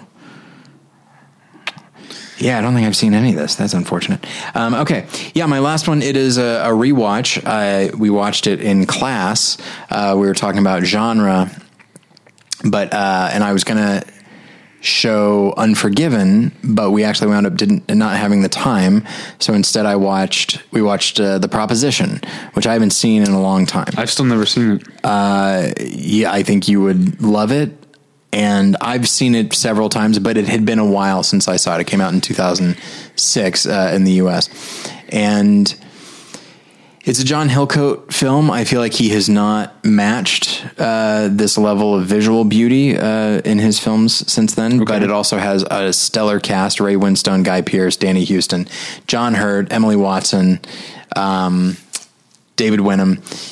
And it's just. Uh, Venom. Didn't kill them. yeah, of a bitch. um, and and it's it's just such a such a wonderful western, and and I wanted to show something that was essentially like a revisionist western, and this is one where it, it doesn't even take place in the U.S., uh, but there are so many parallels. It's it takes place in uh, Australia in like I think the 1860s or 70s, and just this idea uh, like blurring the lines between the the good and evil uh, because in early westerns there's the black hat and the white hat in this case in the first scene you feel like you are seeing ray winstone being set up as the undeniable sadistic villain and then it turns out he's actually a pretty good guy in a world that is not. Uh, and what seems like a sadistic choice is one where that is by far the most humane choice he could have made uh, based on the pressure that he's getting uh, to like bring a very specific type of justice to this land. And uh, it's just, it's a, I love his performance. Uh, and then Danny Huston uh, is a full on cra- uh, just psychopath and he's uh, but he also is, is very high minded and has very specific philosophies about love and family and there's a very tongue in cheek and all I'd say teetering on the brink of it being a little bit too on the nose. Uh, there's a scene where Danny Huston, for whom like it's all about family and love, and somebody is talking about somebody. They're talking about the word misanthrope, and somebody says, "Is that what we are?" And he goes, "He goes, Lord, no, we're a family." and he says that as they're about to go murder a lot of people. Um, and it's uh, yeah, I, I Nick Cave wrote the screenplay. Uh, and then he also wrote the music, and it's uh, the music is wonderful, of course. Uh, but I also think it's I'm not at all surprised. It's not overly lyrical or anything like that, but it's just flowery enough that I can believe that a songwriter like Nick Cave would have written it. And uh, yeah, if you haven't seen it, I highly recommend it. All right, finally, finally for me is going to be a big left turn from what we've been talking Okay. about. Uh, but I watched Tom Mankiewicz's 1987 film Dragnet, starring Dan Aykroyd and Tom Hanks. I rewatched that somewhat recently myself. See, I had like never really ago. seen it. Okay. I, mean, I had memories. I had two memories from seeing it on TV as a kid. That there's a part where the SWAT team storms into a milk factory, like a milk processing plant, Yeah. and there's like milk spilling all over the place. And I remembered that Dan Aykroyd repeatedly refers to his love interest as the Virgin Connie Swail. Yes. I could have told you even I. We were just. Uh, we will be talking in a few days with. Uh, I'll mention on a podcast in a few days that I have trouble remembering ca- characters' names. I've never even seen all of Dragnet. I could have told you the Virgin Connie Swail. Oh, yeah. I don't know. Um, so I rewatched it because Shout Factory put it out on Blu-ray um, uh, in a, in a collector's edition. Uh, it's not great at all. No. Um, it has some things I love in that. I mean, part partially it comes from Dan Aykroyd's true love of uh, of Jack Webb and the character of Joe Friday and, and Dragnet, which I um, and don't have as much familiarity with, but I also love uh, Dragnet. I found when I was um, uh, when I was writing up the review, I was looking for clips from the original Dragnet, and someone put together a 12 minute clip of just the Jack Webb intros from the 60s and 70s one that start that start with "This is the city, Yeah. Los Angeles," and then da, da, da, da, da, da, uh, that's where I come in. I carry a bat, dun, dun, dun, dun. and it's just like each one is like 20 seconds long, and there's 12 minutes of that. I could have watched it all day. It's so great. Um, uh, and so I do I, like I, I appreciate that. I do think the movie's weirdly light on jokes.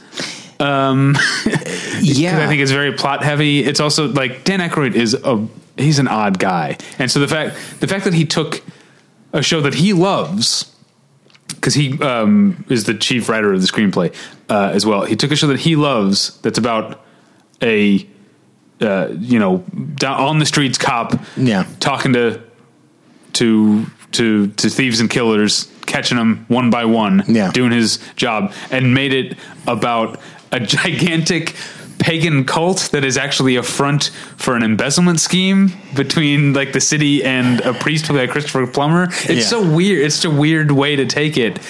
I kind of like that conceptually, um, but there is some stuff. So you said you watched it recently. Yeah. There's some stuff that doesn't hold up too well. yeah, Um, there's a part where Dan Aykroyd, uh, outside of the milk factory, is confronted by three thugs, one black, one Latino, and one Asian. he gets into a fight with them. The Asian guy is the last one standing, and of course, he pulls out a pair of nunchucks. Of course. and he has to fight it off, fight off with nunchucks. And there's also a part where they go undercover.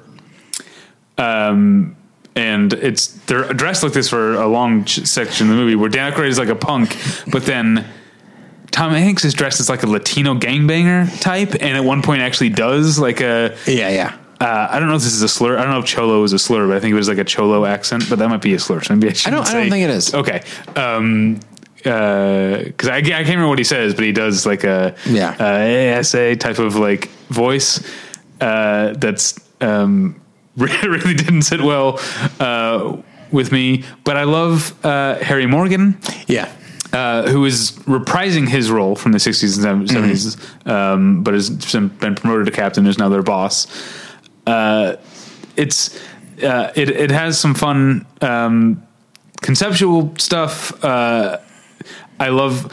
Uh, on the one hand, I'm not like I think there's something almost fascist about Jack Webb's uh, view of police work that I think the movie doesn't really interrogate and in fact kind of buys into, but also does so in a way that ends up being funny because I love at the climax of the movie, or really I guess almost the denouement, it's revealed that the LAPD has their own fighter jet. Yes. that says like to protect and serve on the side. Uh, that's hilarious.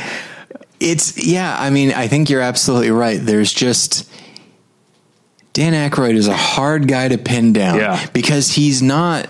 You know, like you look at those SNL people. I mean, Will Ferrell does not write and direct his own stuff. Uh, Chevy Chase didn't. Like Bill Murray did direct a little bit here and there. He co-directed, I think, Quick, Quick Change, change which is marvelous. Howard Franklin. and so Dan Aykroyd is kind of the only one that like really like wrote stuff. Yeah. Uh, and then when you look at something like this and nothing but trouble, and you're like, what the fuck is going on with you, you crazy person? Yeah. Like I watched oddball. I watched this movie when I was a kid, uh-huh. and the cult stuff freaked me out. like it's it- not on a spiritual level, not because I was raised Christian or anything, but like just some of the it was it looked gross and Yeah. dirty, and I was just like, They're dressed as goats. they're dressed as yeah. They're- it's like this is a comedy. Yeah. What is wrong with you? I kind of like that, but yeah, it, it's not. It's not a great movie Yeah. at all. Um, But he is great.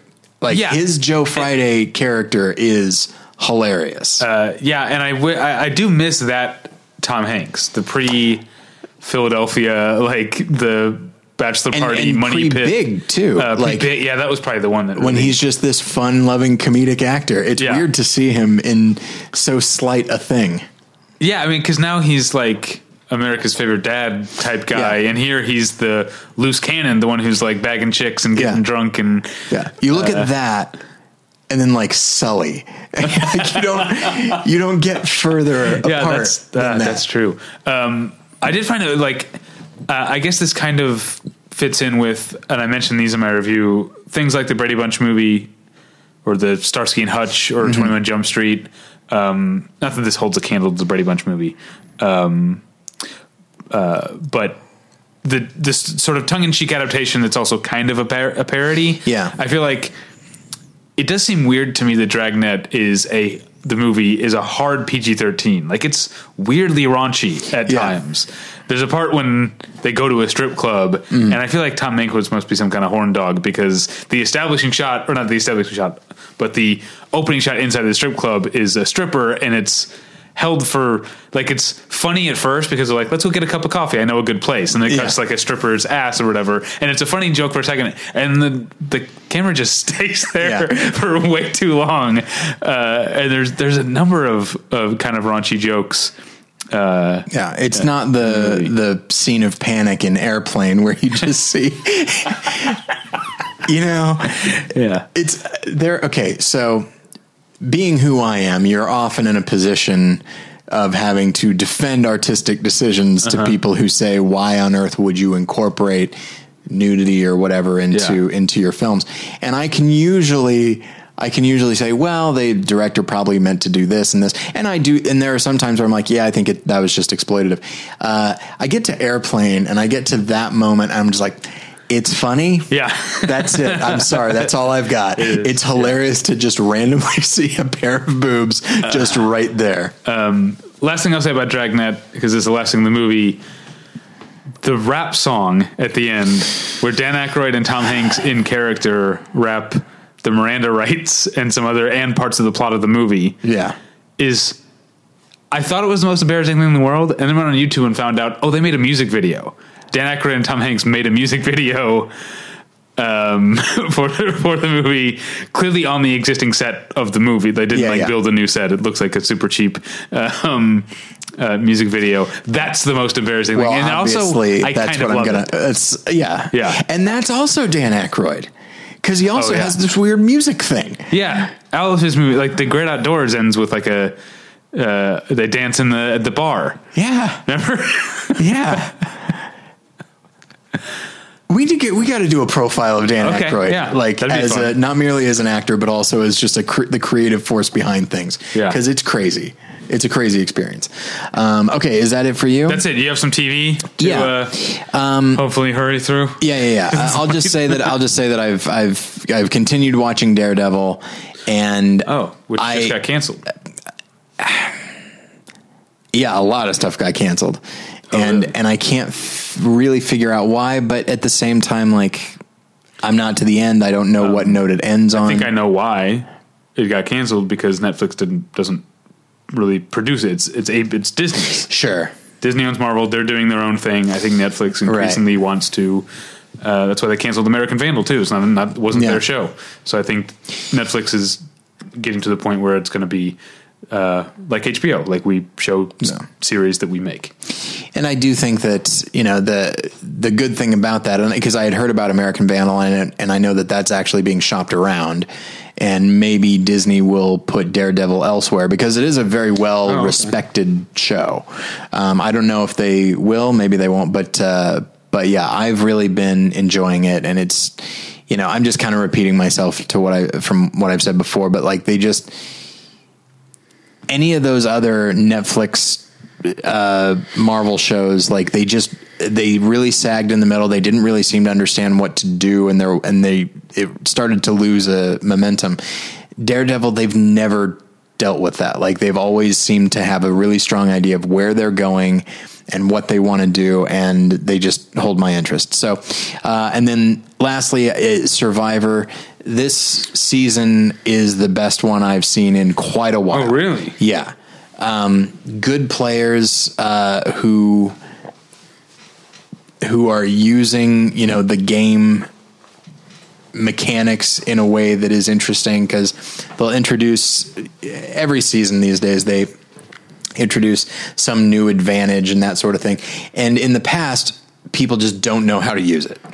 Um, and so there's like this one, it's the first time they've ever done it. There's the, you know, there's the hidden immunity idol mm-hmm. where let's say there are 10 people, everyone voted for you, but you voted for one other person. Okay. Well, you're going to be out, but let's say you play the idol.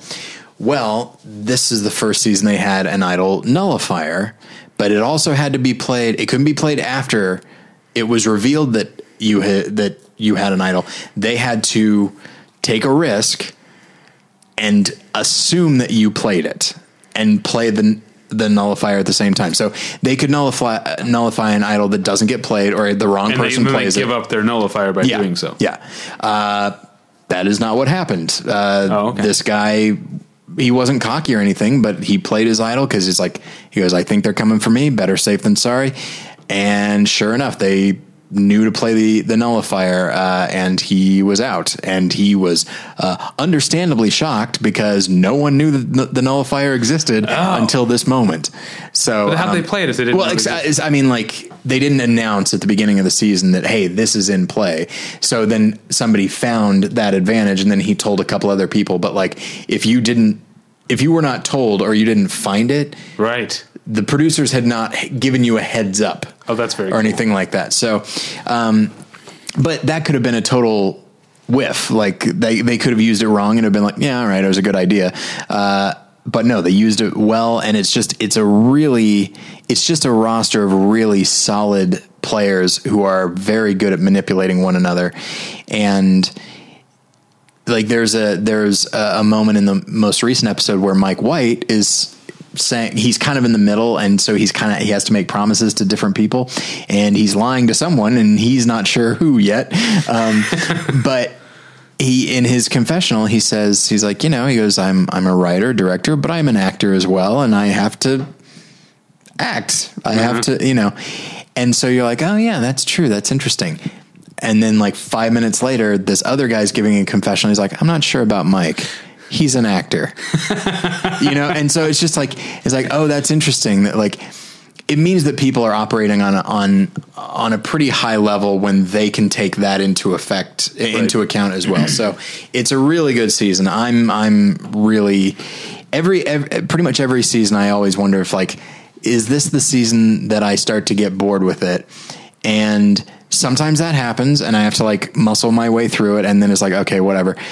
And this is the kind of season that makes me that reinvigorates my excitement with the show. So I'm uh, they're doing great stuff with it. Is there still? Are you still doing the podcast? Even Yeah, I mean, uh, like uh, off and on. Okay. Like we were just we were just out of town for ten days, so we didn't do it. But we're gonna try and, and do this week. I think tomorrow, uh, but I'm not sure. We'll keep you know keep you posted.